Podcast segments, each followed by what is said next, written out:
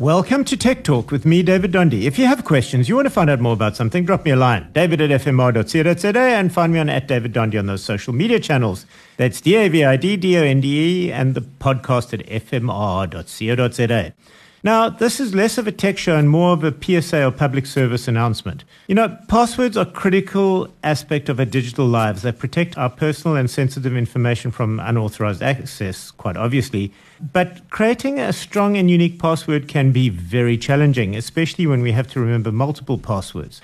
The worst thing you can do is what you're presently doing, which, of course, is writing them down in a book or using favorites, birthdays, and names, or, of course, not using a unique password for each account. Reusing the same password for different accounts is risky. If, no, let me make that when a hacker gains access to one of your accounts, they can easily use the same password to access all your other accounts. Secondly, you need to use a strong password. Now, what does that mean? It means a password of at least 12 characters long. And although the common advice is to include a mix of uppercase and lowercase letters, numbers, and symbols, and many, many websites will force you to do that.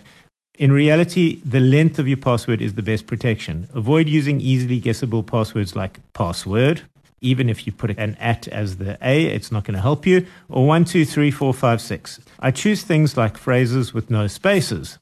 So, for instance, a good password would be this is my new password for XYZ. That does work, and the length is what's protecting you, but try not to be as trite and obvious as that, of, of course.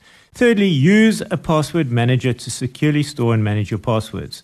A password manager generates and stores strong and unique passwords for each of your accounts, making it easy for you to manage them. It really is worth it. I personally use something called Bitwarden, it's free. There's also LastPass, and others are also good. But bear in mind, these get hacked too. Apple has a great internal password manager as well. Don't worry about the hacking because the next step is what protects you from that. It's better to use those with good passwords and they will remind you if that password has been hacked, funny enough. Now, let's talk about two factor authentication or 2FA. 2FA is an additional layer of security that adds an extra step to the login process, making it harder for hackers to gain access to your accounts once they've got your password. And they will get your password, even in spite of the longer stuff. There are several types of 2FA, including SMS authentication, authenticator apps, and hardware keys.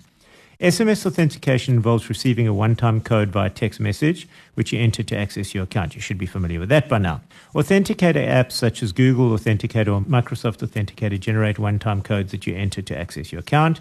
And then there are hardware keys such as YubiKey, which are physical devices that you plug into your computer or mobile device to authenticate your login. These, like the book with your passwords, are of course their own weakness. Enabling 2FA for your accounts is easy and highly recommended. It provides an extra layer of security and gives you peace of mind knowing that your accounts are better protected. In conclusion, use strong and unique passwords, enable 2FA, and this will greatly improve the security of your digital life. Remember, it's essential to take the steps to protect your personal sensitive information in today's digital world. Now, let me just summarize what you should be doing. Use a unique password for every account. Avoid using dictionary words, names, or dates. Make your password at least 12 characters long. Consider using a password manager to generate and store your password securely. Enable 2FA on all your accounts that support it. Use an authenticator app instead of SMS based 2FA. Store backup codes if you need those securely in case you lose your device and can't access your authenticator app. And uh, that's best practice. Uh, remember, Password is your best line of defense, but it's not enough. You need 2FA and an extra layer of protection. Stay f- safe and secure online. That's all for today's Tech Show. Questions or find out more about something? David at fmr.co.za. And you can find me on at David Donde on those social media channels. D A V I D D O N D E. The podcast, of course, at fmr.co.za.